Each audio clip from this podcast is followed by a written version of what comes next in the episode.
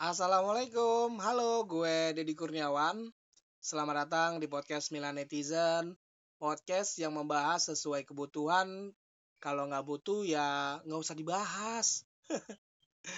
Episode ke-75 podcast Milan Netizen ini Gue ngetek di hari Kamis tanggal 11 Agustus. Karena kalau hari Jumat pas banget hari itu gue ngetek podcast pagi ngetek uh, sore siang atau sorenya langsung gue upload. Tapi takutnya keteteran. Ya mumpung gue masih seger pagi-pagi nih gila jam 8 gue ngeteknya. Oke baik. Sebagaimana gue sebagai warga sipil lainnya Terus dan gue juga lagi belajar untuk menjadi podcaster yang baik. Terus monolog gitu ya. Kan gue rasa sih ya berat banget orang yang monolog kayak gini nih. Cuman mengandalkan uh, isi di dalam otak doang. Sedikit banget untuk riset sedikit banget sumpah sekedarnya aja karena kalau gue ngasih alasan kesibukan masih pantas nggak ya? Takutnya ada aja gitu orang-orang yang alah lu kebanyak alasan lu. Bilang aja males lah apalah. Karakter orang-orang yang langsung ngejudge gitu loh. Tapi gue masih menikmati sampai detik ini aja gue udah masuk ke episode ke-75 masih di season 1 sebenarnya gue juga pengen kayak podcaster podcaster besar lainnya. Tapi gue juga sadar diri gue ini podcaster yang UMKM mikro bahkan masih merintis dari nol. Harus tahu diri dong lu je gue pengen banget gitu kayak podcaster lain bikin segmen uh, season 1, 2 bahkan box to box aja tuh udah masuk ke season 4 sampai season 5 gitu. Setiap setahun, wih gila gue mah. Terus gue ngeliat podcast ancur juga udah 300-an. Ih. Retropus. Wah. Ada yang beruntung banget baru belum nyampe ratusan tuh udah eksklusif di Spotify. Bro, yang nggak mau eksklusif di Spotify itu siapa? Coba. Waya gini gitu. Hari gini yang dikontrak untuk beberapa episode podcast Milan Netizen yang sebenarnya dari awal podcast ini gue bikin itu terbentuk dari gue sebagai fans bola uh, eh, AC Milan sebagai Milanisti dan gue juga sebagai netizen kayak lo gitu. Kalau lagi kesel jempol gue jempol gue tuh ngetiknya kasar gitu. Tapi kalau lagi gue kalau gue lagi melo itu tuh jempol gue bisa bikin quote-quote atau motivasi yang yang lu baca gitu. Ah nih apaan sih nih bangsat? Sok-sok puitis banget sok-sok quotes banget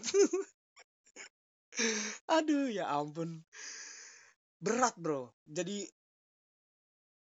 monolog kayak gini berat. Cuman gue kenapa jarang banget uh, kan gue punya segmen podcast Milan Netizen gue ini punya segmen yang di mana gue uh, namanya segmen gue itu namanya cerita lu gue dengerin gini cerita lu gue dengerin itu berarti cerita dari narasumber.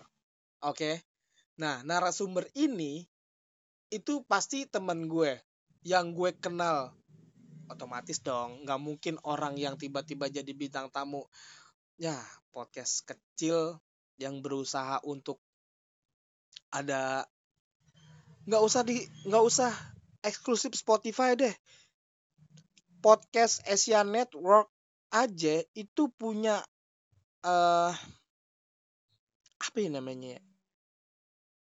Apa sih turunan-turunannya tuh? GJLS, terus agak lain eh bukan ya agak lain. Pokoknya banyak deh. Terus box to box juga banyak tuh uh, turunannya. Siapa tahu dengan usaha gue ini yang cuman bikin podcast tadinya sih seminggu dua kali seminggu tiga kali sekarang seminggu sekali doang. Tapi kan gue uh, suka bola gitu ya suka ngomongin bola suka non pokoknya komen eh bukan komen konten tentang bola tuh gue suka. Bukan Milan doang apa pun lah itu. Entah itu Inter entah itu Juve Barca MU aduh MU lagi sorry fans Manchester United untuk saat ini bukan bukan ah apa sih? Gue nggak kenapa harus minta maaf? Alhamdulillah. Tuh kan gue jadi lupa mentok di MU bang kayak ya. Pok pada intinya pada intinya gue itu berusaha konsisten.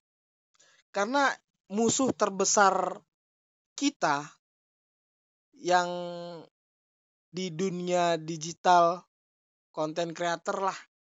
Yaitu musuhnya itu ya lawan rasa males. Pas ide lu mentok aja tuh gue rasa juga ya gitu deh. Untuk membangun apa ya membangun ayo dong jangan sampai lemes gue gitu ngomongnya. Gue juga sadar sih podcast gue kadang-kadang juga lemes gitu. Tapi kan itu untuk membentuk uh, gue karakter gue bikin podcast ini atau gue sendiri lah gue pribadi gue nggak dibuat-buat. Gue nggak mau bikin karakter seperti layaknya orang lain tapi layaknya sebagai Deddy Kurniawan atau Deddy MKJ yang saat ini lo dengerin ini suara gue yang bisa lo follow Instagramnya Dedi at Dedi Kurniawan D E D Y Dedi Kurniawan 1899 atau lo bisa follow Instagram podcast Milan Netizen at Milan Netizen tapi kalau lo mau sekalian ya bolehlah follow podcast Milan Netizen di Spotify ini halus banget gue promonya sedikit gak apa-apa lah ya. Oke. Di podcast epis podcast Milan Netizen episode ke-75 uh, gue ngeteknya hari Kamis tanggal 11 tapi gue uploadnya di hari Jumat tanggal 12 Agustus 2022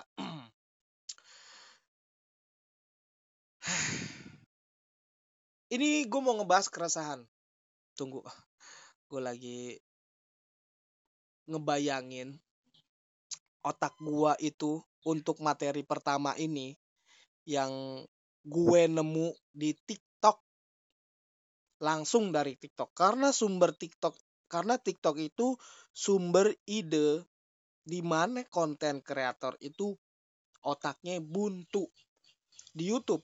Kayaknya sedikit karena kita tuh udah pengguna TikTok besar gitu lah ya. Gue juga gue juga kaget Slipknot band Slipknot punya akun Twitter eh, bukan akun Twitter akun TikTok. Jadi gue makin pede gitu punya akun TikTok yang dulu gue mikirnya tuh ih apaan sih lu download TikTok? Alay bangsat digituin gue masalah joget-joget ah tai emang yang idealis-idealis itu tinggalin sih. Gue gue juga orang yang idealis. Tapi kan gue juga punya otak, punya pikiran. Kalau cuman ngandelin idealis tanpa dibumbui dengan hal lain gitu, kayaknya susah sih berkembang. Atau gue salah cara pemikiran gue salah aja gitu. Tapi sebelum ke topik keresahan gua yang mau gue bahas ini gue juga pasti bakalan uh, basa-basi dulu sama lu, tegor sapa dulu sama lu, gimana kabar lu gitu kan. Bukan kabar kesehatan lu dong. Iya benar maksudnya. Ya gue pasti nanya bangsat. Maksud gue, gue mau pasti uh, mau nanyain kabar lu gimana. Kalau lu saat ini mendengarkan lewat headset, uh, entah lu posisinya lagi naik motor atau di mobil di kereta sambil dengerin banyak pilihan podcast ya tolonglah podcast Milan Netizen ini juga layak lu tungguin di setiap episodenya gitu. Aduh, enak bener ya kalau untuk promo di tempat sendiri. Oke nih, gue gue langsung masuk ke resahan gue nih yang gue lihat di TikTok. Pertama, keresahan pertama nih. Rambut anak laki-laki yang baru kelas 1 SD di Bogor dicukur acak-acakan oleh ibu gurunya. Hmm. Poin pertama, gue gue punya empat poin dari dari hal ini. Tapi gue mau bahas satu-satu. Oke. Okay rambut anak laki-laki kelas 1 SD kok bisa-bisanya dicukur acak-acakan asal gitu. Ibu guru, aduh. Gue gue juga punya anak cowok cewek namanya Milan sama Milena yang episode kemarin gue ajak ngobrol di podcast ini. Gak ada hubungannya soal bola, gak ada hubungannya sama netizen. Gue cuman ngobrol. Nah, kalau posisi posisinya itu adalah anak gue, gue juga pasti jelas. Gue kesel, sekesel-keselnya. Lu kenapa bisa-bisanya nyukurin anak gue dengan seperti ini? Acak-acakan. Harusnya ya dirapihin dong sekalian. Lu bawa ke tukang cukur, bangke. biar rapi, biar gue juga gak ngeluarin duit.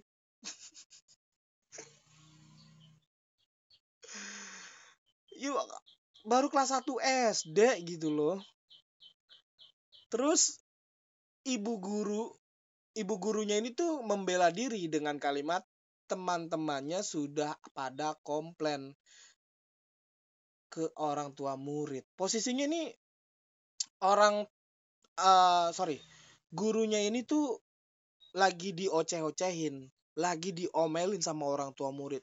La la la la la la la dar dar dar dar pokoknya dar dar dar. dah tapi dengan ada kalimat yang teman-temannya sudah pada komplain. Lah. Teman-temannya itu kan juga sama kelas 1 SD nih ya. Kelas 1 SD kok bisa-bisanya dia komplain? Itu loh yang bikin gue kesel. Kok bisa kelas 1 SD bisa komplain di depan gurunya. Karena dia bilang sendiri nih, ibu guru ini membela diri dengan kalimat teman-temannya sudah pada komplain. Berarti otak gua itu berpikir adalah ya teman sebayanya yang kelas yang umur 6 atau 7 tahun gitu. 6 tahun, kayaknya kalau 6 tahun itu di swasta ya. Rata-rata kelas 1 SD tuh harusnya udah 7 tahun. 7 tahun bang bisa bisanya komplain. Gini ya komplain itu di otak kita nih yang orang awam orang tolol aja kalau ngomong komplain tuh di tempatnya gitu. Misalkan gue komplain gue masang LCD layar kaca HP gue retak terus gue ganti LCD-nya LCD-nya tuh mencong gue berhak komplain. Itu komplain. Misalkan gue beli kopi. Kopi hitam kopi saset. Tapi airnya penuh. Gue doyannya kental. Gue berhak komplain. Dan gue orang dewasa. Yang udah berumah tangga yang pola pikirnya itu ini kalimat komplain. Ini yang bukan komplain. Gimana sih gue ngomong? Pokoknya gitu dah. Nih nih gue rasa nih ya. Ibu guru ini tuh udah kayak ah buat nih buat kalimat tameng gue aja nih biar gue biar orang tuanya tuh nggak ngoceh-ngoceh terus. Tapi masih dibantah itu gurunya itu dihajar dengan bacotan-bacotan orang tua ibu-ibu yang kesel kalau anaknya tuh dicukur abis-abisan karena dengan terus gurunya membela diri dengan kalimat teman-temannya sudah pada komplain bu. Kan punya punya nomor WhatsApp gitu bisa ngomong gitu di grup. Kalaupun di, di grup nggak bisa diomongin kan bisa japri di WA dulu di chat dulu. Kalau di chat nggak dibalas kan bisa di telepon toh juga setiap hari Senin sampai Jumat di pagi dianterin siang dijemput kan bisa ngomong. Tapi lu kok lu bisa nyukur asal-asalan tuh anak SD kelas 1 gitu? Bisa-bisanya ngomong dengan teman-temannya tuh pada komplain. Aduh bu tolonglah bu. Bu guru kalau gue sebagai orang tua muridnya juga udah kesel keselnya tuh banyak banyak um, apa ya namanya ya? pokoknya banyak cara ibu bisa WhatsApp saya kan atau ibu bisa nelpon saya kan ya logika gue ah anjing susah banget ya. Apa dia nggak punya HP nih jangan-jangan gurunya nih? Apa jangan-jangan masih pakai Nokia kali ya? Ah gila. Gila gila. Ini sih bagi gue uh, nggak bener nih. Sekuat tenaga lu untuk membela diri dengan kalimat apa pun kalau nggak dari orang tuanya setuju tuh nggak bakalan diterima sih. Toh lagian juga kalaupun dicukur udah gitu aduh. Lu tahu nggak sih kalimat dicukur di potongan lu grepes. Nah itu tuh. Nih ya. Bayangin otak lu itu denger kalimat ini cukuran lu grepes sih. Nggak rata gitu loh. Maksudnya gitu loh. Itu yang gue lihat. Kesel kan lu? Misalkan lu punya anak atau lu punya ponakan karena gue yakin rata-rata yang soalnya yang pendengar gue ini tuh umurnya tuh di umur 25 sampai 35 tahun. Pasti gue yakin. Umur 35 tahun tuh udah punya anak. Ya minimal satu lah dua gitu terus tugas guru itu mengajar bukan mencukur. Hei guru kok bisa bisanya lu? Lu kan mengajar bahasa Indonesia matematika atau lu emang kepala sekolah? Karena gue informasinya tuh separoh tapi bukan berarti gue nggak paham soal ini. Di dalam video tersebut tuh udah mencaci maki orang tuanya tuh udah mencaci maki gurunya loh bro serius wah kacau sih di scroll scroll TikTok tuh langsung kalau di TikTok yang paling kenceng viewersnya itu eh, drama-drama seperti ini loh. Bener.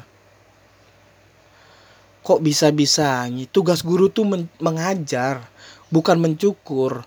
Atau jangan-jangan lu lagi belajar cukur, terus pelampiasan lu tuh di anak SD gitu. Ya Allah. Kok bisa-bisanya? Ah. Perempuan lo ini. Ibu guru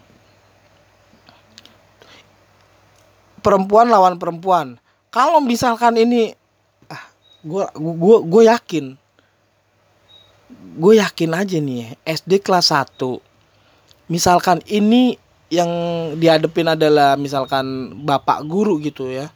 Pak guru gitu cowok. Nggak bakalan setega ini untuk nyukurin anak segrepes itu gitu loh. Kenapa gitu? Ini ibu-ibu langsung kesel atau lu banyak pikiran karena mikirin cicilan lo? Atau emang punya dendam sama orang tuanya? Atau gimana sih? Bisa-bisanya kelas 1 yang lulus dari TK lulus. TK tuh lulus bilang. Ya gitu deh. Pokoknya lulus dari TK ke SD yang nggak tahu apa-apa yang harusnya itu dididik pelan-pelan basic-basicnya aja ternyata dicukur babis cukur abis. Grepes grepes. Ini masih SD loh. Beda cerita kalau SMP atau STM gitu. SMP lah. SMP kan udah beranjak ber, beranjak remaja ya ABG lah. Masih ya 13 16 13 sampai 16 tahun kan kelas 7 sampai kelas 9 kalau sekarang bilangnya. Kalau dulu jat waktu umur gua umur gua waktu gua sekolah ya masih bilangnya kelas 1 SMP kelas 2 ya kelas 3 bukan kelas 7 atau kelas 8 kelas 9 ya itu wajar lah. Apalagi diomongin dulu gitu. Soalnya tuh gue pernah cerita di episode berapa ya? Gue lupa. Poinnya adalah gue tuh batu anaknya dulu. Susah gablek diomongin sebodoh amat gitu. Tapi untuk cukuran cukur gitu misalkan rapi gitu disuruh rapi. Eh jadi hari Senin bapak nggak mau tahu kamu harus dicukur rapi. Rambut kamu udah gondrong loh itu ya itu loh udah nutupin bol pantat. Enggak dong. Enggak sampai situ. Di bawah nutupin kuping aja tuh. Nutup iya bener nutupin kuping aja tuh udah diomelin loh bro. Paham lah ya. Yang dulu waktu masih SMP 2000-an awal gitu.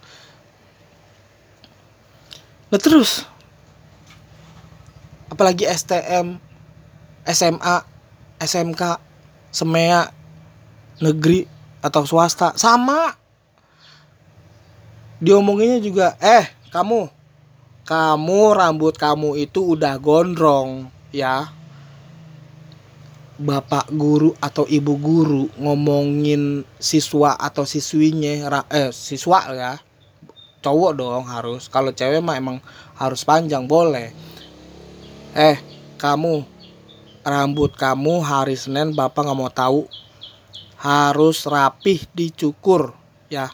Kalau kamu nggak mau nurut dengerin bapak ngomong kalau hari Senin kamu masih begitu aja rambutnya bapak abisin gorengannya. Lah enggak dong. Bapak abisin rambutnya. Itu jelas dengan tegas gitu. Udah diancem gitu. Biar takut. Tahu masa ABG ya kan? Ya bocah SM SD loh bro. Udah gitu kelas 1 eh anak gua nih untungnya anak gua perempuan cewek baru kelas 1 gua juga masih ngotak gitu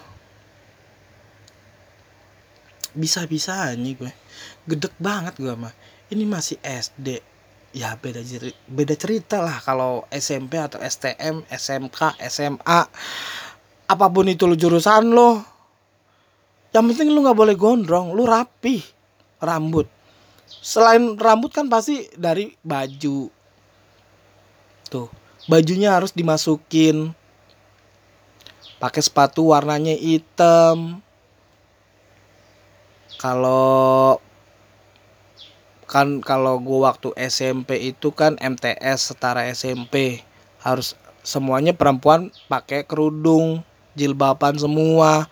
Cowok-cowoknya pakai celana panjang sepatunya hitam. Nah gitu. Coba dah tolonglah untuk ibu ibu guru di mana pun di di kalau emang orang tuanya nggak dengar nggak dapat informasi dari ibu guru nggak mungkin sih kalau gue bilang sih nggak mungkin nggak dapat informasi atau nggak dikabarin nggak mungkin. Pagi dia pagi dianterin pulang dijemput. Masa nggak ketemu sih? Apa jangan-jangan sebelum pada cabut muridnya tuh lu lagi ngapain? Main Tetris lo gedek gue. Kesel gue nih. Terus ngomongin kesel nih. Kesel sering dicaci maki oleh tetangganya. Wanita ini tembok wanita ini bangun tembok tutupi akses jalan gara-gara kes dia kesel. Gara-gara tuh diomongin dicaci maki diomelin lah gitu sama tetangganya ini depan-depanan adep-adepan. Jangankan tetangga ya gue jamin satu saudara kandung pun adik kakak gitu atau sama sesup, sepupu kalau udah dicaci maki udah kalap bro. Udah main tampol-tampolan bro. Ya kan? Udah tampol-tampolan. Apalagi ini tetangga otomatis yang orang lain. Dicaci maki pula. Dapat informasinya jadi gini. Yang punya yang punya itu namanya kalau nggak salah Widya apa siapa gitu gue lupa deh. Jadi posisinya nih yang yang nembokin yang bangun temboknya itu untuk nutupin dia punya rumah nggak bisa keluar tuh dia. Perkara cuman parkiran motor. Parkir motor. Itu udah muncak tuh katanya sebelum sebelumnya tuh udah udah makin parah tuh. Udah parah gitu. Cuman ditahan-tahan aja. Nggak ada inisiatifnya untuk lu udah tahu markir motornya aja itu di lahannya dia. Di lahan yang ibu-ibu yang bangun tembok ini.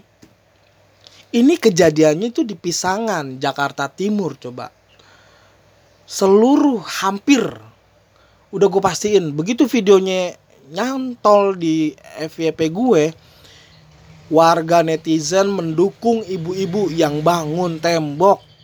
Tuh kan. Lu udah didoain lo didoain. Ya nggak usah lah udah udah biarin. Temboknya kalau bisa sih tinggi lagi bu duh sayang sih gue nggak ada videonya. Gue lupa lagi videonya. Ah gue gedek banget dah. Di Bisangan Jakarta Timur tuh. Cuman cekcok antar tetangga sebenarnya tuh emang ini tuh udah lama banget kejadiannya. Gue juga kalau ah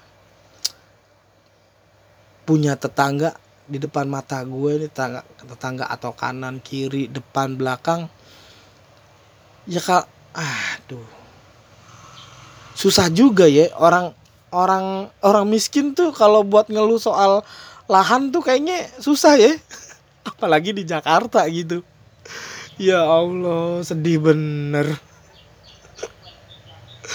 Perkara parkir loh. Punya motor satu biji aja bingung parkirnya depan gang. Ini lagi. Aduh, disampai ditutup loh. Akses dia buat keluar masuk rumahnya. Ya gue sih kalau jadi ibu-ibu itu ya bener. Lagian itu tanah-tanah punya dia.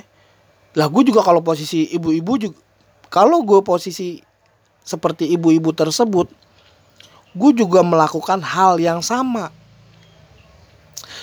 kalau lu mau ngedumul lu bisa jebol aja tuh sedikit tembok lu tuh kan buat akses jalan doang kan ya kalau lu mau ya udah kalau lo tapi ini kabarnya ya di di apa ya namanya di video selanjutnya gitu part 1 part 2 part 3 ah umat gua kalau udah di TikTok part-partan tuh. Kalau misalkan bapak bapak-bapak ini nggak punya itikat baik untuk minta maaf itu aduh lu bakalan enak bro. Itu dia juga pasti bakalan ngancurin itu tembok. Tembok buset. Saat uh, ukuran satu orang apa ya? Iya saat ukuran satu orang lo dimasuk tuh bapak-bapak. Ah aneh-aneh aneh lah. Sama halnya nih kok gue nih eh di beranda gue entah itu TikTok, Instagram, Facebook, YouTube, buset. Eh, Gus Samsudin versus pesulap merah. Aduh ya Allah. Nih Gus Samsudin nggak tahu aja kali ya. Kalau pesulap me pesulap merah ini tuh masih punya temen loh. Pesulap warna hijau hitam biru kuning Power Ranger. Mampus. Heran aja gue masa dua minggu inilah kayaknya nih uh, permasalahan Gus Samsudin sama pesulap merah. Sampai-sampai gue muak gue. Dramanya nih udah berapa episode gitu. Gue nonton bola Liga Italia aja tuh cuman 38 loh. Ya paling ditambahin Liga Champions sama Coppa Italia sih. Gus Samsudin seorang bilangnya itu dukun ya. Apa apa ya? Kalau emang dia kalau emang dia bisa melakukan hal-hal yang bersifat magic. Ya nggak tahu juga ya bisa percaya atau enggak ya. Terus di beberapa kesempatan gue ngeliat videonya dia yang lain di videonya Gus Samsudin di TikTok akun TikTok lain tuh dia bilangnya cuman sekedar konten untuk hiburan ya kan gue sebagai warga tolol kayak gini tuh langsung mikirnya oh iya sih buat hiburan doang tapi begitu pembelaan dari pesulap merah yang namanya ini si Marcel nggak pakai Widianto, bukan bukan Widianto, Marcel apa gitu namanya. Dia punya senjata dengan kalimat oke okay, kalau misalkan uh, Gus Samsudin beliau ini uh, tidak melakukan hal kecurangan atau hal yang negatif lainnya. Nggak masa kan bisa berdampak dengan orang-orang lain yang benar-benar praktek seperti ini tuh bisa merugikan. Buh langsung sampai bawa pengacara loh ada yang ngedukung Gus Samsudin ada yang ngedukung pesulap merah. Sampai kelakuan tololnya Gus Samsudin tuh nongol di beranda FWP TikTok di Reels Instagram di Short YouTube. Ah gila. Gara-gara aku Samsudin sama pesulap merah doang gitu. Buset kacau ya parah ya. Udah tinggalin dulu deh. Oke udah. Sekarang gue mau ngebahas bola nih. Akhirnya udah kelar dah tuh keresahan gue bahas bola nih bahas bola. Bahas bola yang pertama mau gue bahas itu AC Milan yang menang di laga persahabatan di friendly match lawannya itu Vicenza Virtus. Vicenza Virtus. Terus sama lawan apa ya itu? Yang skornya 1-7 gitu. Gue sih soal menang Milan tuh uh, bukan apa-apa ya. Kayaknya gue rasa yang paling berat tuh cuman lawan Marcel deh. Itu pun di bawah Milan juga sih di antara pertandingan persahabatan Milan cuman Marcel yang tim besar. Bagi gue loh ya. Ya ini nggak nggak nggak make sense sih. Coba lu lawannya uh, Bayern Munchen terus Barcelona. Kebetulan kan ada Casey yang pindah dari Milan di situ. Terus lawannya eh soalnya kan Piala Berlusconi udah nggak ada ya. Iya, iya. Lawannya tuh tim-tim burem gitu. Kayak orang kayak orang matanya minus minusnya minus 10 nah itu burem tuh kayak gitu tuh. Pemain baru Milan yang baru cuman tiga orang. Itu yang datang kayak Yasin Adli, Divock Origi sama Charles de. Tulisannya Charles Charles Charles biasa Charles terus de Ketelaere. Tapi dibacanya pas gue ngeliat postingan Instagramnya AC Milan si Charles ini bilang Charles de Ketela de Ketela kayak gitu dah. Susah juga ya orang Belgia ya. Kalau kata coach ja, bukan coach ja, eh oh iya coach Justin gue gue dengarnya uh, Charles de Ketelah ini tuh kayak orang Belanda yang eh orang Belgia yang ke Belanda Belandaan kalau uh, Hazard itu Belgia yang ke Perancis Perancisan gimana sih maksudnya? Gak ngerti dah gue aneh-aneh aja. Urusan amat terus yang bikin gedek juga gue sih nggak masalah ya. Cuman rasa-rasa hati gue untuk apaan sih lu? Masa ini Milanis ini udah mulai ngebanding-bandingin Adli Yasin Adli nih sama Deketal Deketelar. Itu tuh sama kayak kakak kakak sama request Rui Costa. Lu tahu nggak sih Rui Costa itu tuh bapuk gara-gara kakak datang ah nggak kepake. Sedikit banget momennya. Sedikit banget momennya Rui Costa di AC Milan tuh. Walaupun emang kalimat kalimat terbaiknya Rui Costa itu sampai sekarang kita dengar gitu. Sekali Nadi sekali Milan masuk ke Nadimu bakalan seumur hidup. Itu poinnya. Ya tapi jangan dibandingin Yasin Adli dan Ketelar ini kayak kakak sama Rui Costa. Aduh bro. Rui Costa ada kakak. Jadi cadangan dia. Belum ketemu Seydorf waktu itu. Pirlo. Pirlo aja itu posisinya dimundurin. Tadinya tuh dia uh, eh, AMF terus pindahnya jadi gelandang. Gelandang bertahan. Di formasi waktu itu 4312 4312 nah satunya itu di antara Sidov Kakak sama Pirlo. Waktu Carlo Ancelotti masih ngelatih Milan, Pirlo itu dimundurin ke tengah di formasi tiga itu. Di situ ada Ambrosini sama Gattuso. Tiga orang itu. Kan 4-3-2 4-3-1-2. Kanannya itu Cafu, kirinya Sergino. Back tengahnya dua Maldini sama Nesna.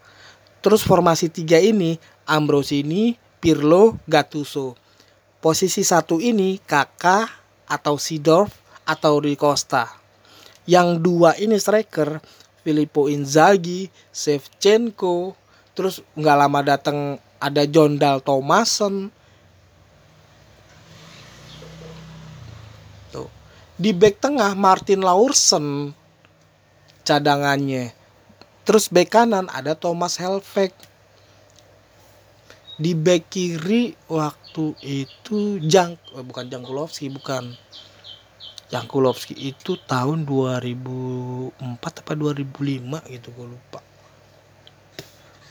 Tapi yang pasti sih eh, pergerakannya Milan tuh yang datang malah pemain tengah sama depan. Adli sama Deketela Deket aduh ya Allah. Si Charles Charles aja lah. Susah amat sih lu namanya. Sama Origi striker.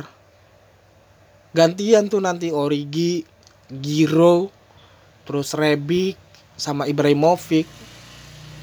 Tapi kan Rebic ini versatile gitu versatile itu bisa ke mana-mana. Bisa kanan bisa kiri bisa tengah bisa striker. False nine lah gitu. Tapi yang harus diperhatiin nih Milan tuh udah kehilangan Romagnoli loh ke Lazio. Cuman masih bertahan Kalulu Tomori Gabia coba. Sven Botman aja tuh ogah loh ke Milan. Renato Sanchez tuh juga ogah mendingan nyari duit. Mendingan duit gua daripada main reguler di Milan. Mendingan gua ke PSG yang jelas-jelas duitnya gede.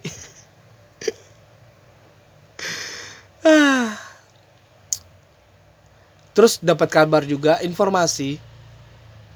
Ya ini semoga aja Tonali itu nggak berminat buat pindah ke Arsenal. Walaupun si Mikel Arteta itu yang digoblok-goblokin sama pelatih eh bukan pelatih pandit Indonesia yang terkenal. Gue lucu banget sumpah kalau uh, coach Justin tuh ngecengin Arteta sumpah. Kayak dari hati gitu. Minta minta cabut gitu cabut ke lu sono. Cari tim lain gitu. Jangan di Arsenal bangsat. Ah bapuk nih Arsenal di tangan lo gitu.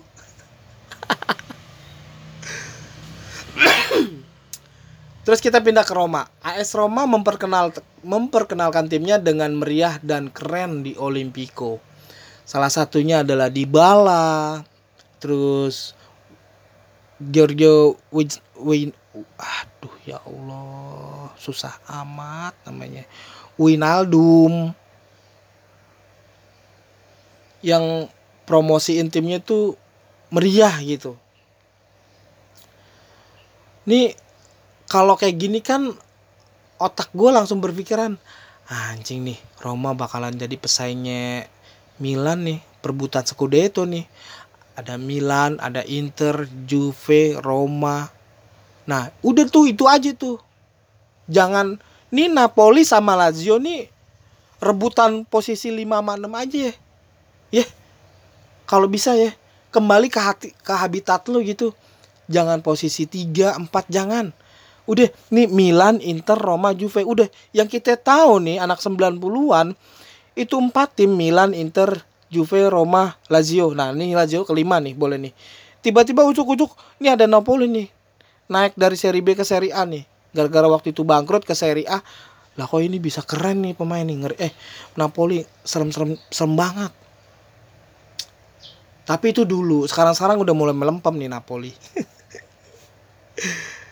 selain uh, tim promosi ini ada nih KW-nya AC Milan namanya AC Monza. Tim promosi yang banyak beli pemain. Presidennya adalah Silvio Berlusconi dan Adriano Galliani sebagai pala botak. Nggak nggak uh, uh tercatat ada 22 pemain yang gabung ke AC Monza semenjak promosi eh setelah promosi ke Serie A. Buset, 22 pemain. Begitu gua cek pemainnya itu um, murah, gratis, nggak terkenal. ya Allah, di jangan sampai gue ngecengin AC Monza, tahu-tahu ada AC Monza Indonesia nih. Kan gini, gue ngecek nih di website nih di di di internet. Kalau Milanisti, kalau Milan tahu ya julukannya Milanisti. Terus kalau Juve Juventini, Inter Interisti, Roma Romanisti, Lazio Laziale. Uh, nah ini AC Monza nih gue nggak tahu nih sebutannya nih julukannya apa nih julukan lainnya nih Rossoneri Milan. Ibianconeri Juve. Inerazzurri Inter. Uh, Roma apa ya? Glia aduh ya Allah Glia Giallo Rossi Rosso. Gue pengen buka gue pengen buka Google tapi ya HP-nya buat ngetek podcast sih. Lu gue takutnya nggak usah lah nggak usah gue cari lah. Pada intinya tuh ada tercatat 22 pemain yang gabung AC Monza untuk musim 2022-2023 terus pemain yang keluar itu juga banyak ada 17 orang yang artinya masih seimbang. Masih ada eh, masih ada yang pemain tuh keluar dan masuk. Sebenarnya gue nggak penting untuk ngomongin AC Monza. Pasti bakalan apaan sih lu ngebahas AC Monza? Tapi gue beranjak kenal AC Milan kan dari Berlusconi dan Galliani. Nah sekarang mereka berdua itu ada di AC Monza. Orang pentingnya gitu di AC Monza. Yang dibilang kawenya AC Milan. It's okay gue mah. Kalau ada Monza Indonesia juga gue ikut. Nggak apa-apa gue mah. Lucu banget. Ya kalau soal lucu mah ini ini ini bu kita dari Liga Italia kita pindah nih ke Liga Inggris. Liga Inggris tuh udah paling top di Liga Eropa. Liga Inggris itu liga liga uh, liga yang paling pertama. Kedua Spanyol. Ketiga Jerman. Keempat baru Italia kelima itu Prancis. Keenam uh, Portugal. Ketujuhnya jangan nanya gue, lu cari lah anjing. Uh. MU kalah lawan Brighton Albion di Old Trafford dengan skor 1-2. Itu pun satunya gol bunuh diri pemain Brighton Albion. Ya, pertandingan perdana loh IPL pertandingan perdana kalah ya netizen netizen itu bertubi-tubi ngecengin MU dari musim lalu musim lalu musim lalunya. Udah berapa kali tuh gue ngomong musim lalu? Terus begitu pandit football yang jago untuk ngomongin soal bola karena gue juga gue tuh nggak jago ngomongin bola. Untuk soal taktis uh, terus riset poin-poinnya aja gue mah dan itu juga masih tolol sih. Masih bilangnya ini kan baru liga pertama ini kan baru pertandingan pertama masih ada 37 match lagi gitu. Ya semoga aja sih persaingan Liga Inggris seru gitu. City, MU, Arsenal, Chelsea, Liverpool, Tottenham.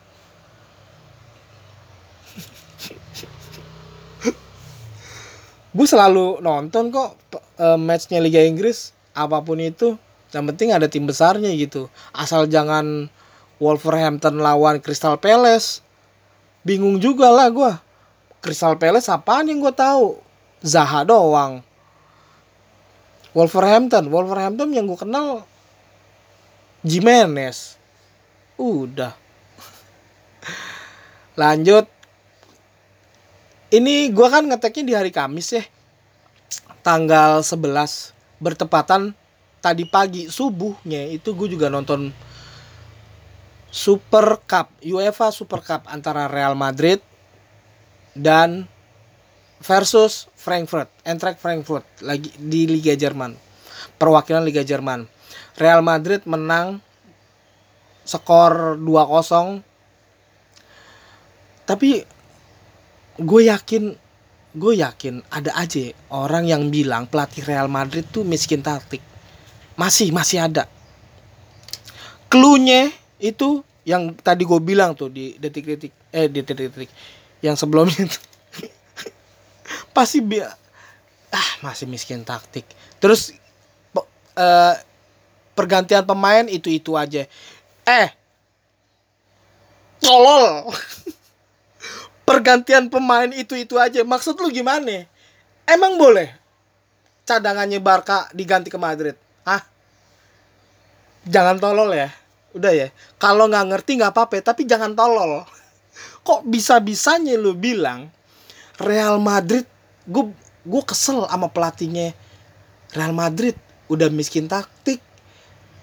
Ganti pemain itu itu aja. Duh Allah miskin taktik bisa diperdebatkan. Kalau lo bilang ganti perma, ganti pemain itu itu aja ya itu udah tolol akut namanya. Gimana nggak bilang tolol akut coba? Real Madrid bisa Real Madrid cadangannya yang gue tahu uh, uh, uh, Kamavinga. Terus Cebalos uh, is, oh, bukan Isco udah cabut. Iya sebelumnya Isco ada Hazard tolol dia mah. Ya kan itu itu aja pemainnya ada di situ. Ya kali Tonali Ton lu mah ya Ton. So akrab banget ke bangsat. Ton lu mainnya ke Madrid sebentar aja. 10 menit. Nih lagi lawan Frank Enter Frankfurt nih. Yuk. Kalau nggak mau Tonali ya udah tuh. Siapa itu? Benacer Benacer. Gak apa-apa dah Benacer. Benacer nggak mau. Emang kenapa? Ah sekelan. Ya udah dibalsemin dah tuh pahanya. Ya Allah gue gedek banget. Kenapa sih? Kalau nggak paham maksudnya nggak tahu gitu. Sekedar aja gitu nggak masalah nggak apa-apa. Ih gue pas keselnya tuh bukan kesel emosi bukan. Keselnya tuh aduh ya Allah mulut gue gue takut banget ini tapi bebas gue pengen ngomong-ngomong di podcast kok. Orang yang ngomongin aja nggak tahu punya podcast. Eh kalau gue punya podcast. Total 5 gelar Real Madrid di Super Cup itu totalnya 5 sama dengan AC Milan dan Barcelona. Gue ulangin nih ya. Total gelar Super Cup Real Madrid adalah 5 piala. Sama dengan AC Milan, Barcelona. Ya. Yeah. Jadi lo nggak jangan tanya nih, Bayern Munchen jangan lo tanya. Mun Munchen, MU jangan ditanya. Liverpool nggak ada. Yang lima itu Barca, Real Madrid, sama AC Milan. Boleh dong, gue optimis sama tim gue sendiri tahun depan nambah jadi 6 boleh kan? Gue nggak tolol nih. Gue cuman berpikir aduh tim gue kemarin segudeto nih yang 19 ah gue ngeliat ke bawah. Seolah-olah ya ini ada pos ada gedung 20 lantai. Nah gue tuh di atasnya tuh ya. Begitu gue ngelongok ke at ke bawah ya Allah itu tim apa ah, apa sih? Nggak kelihatan.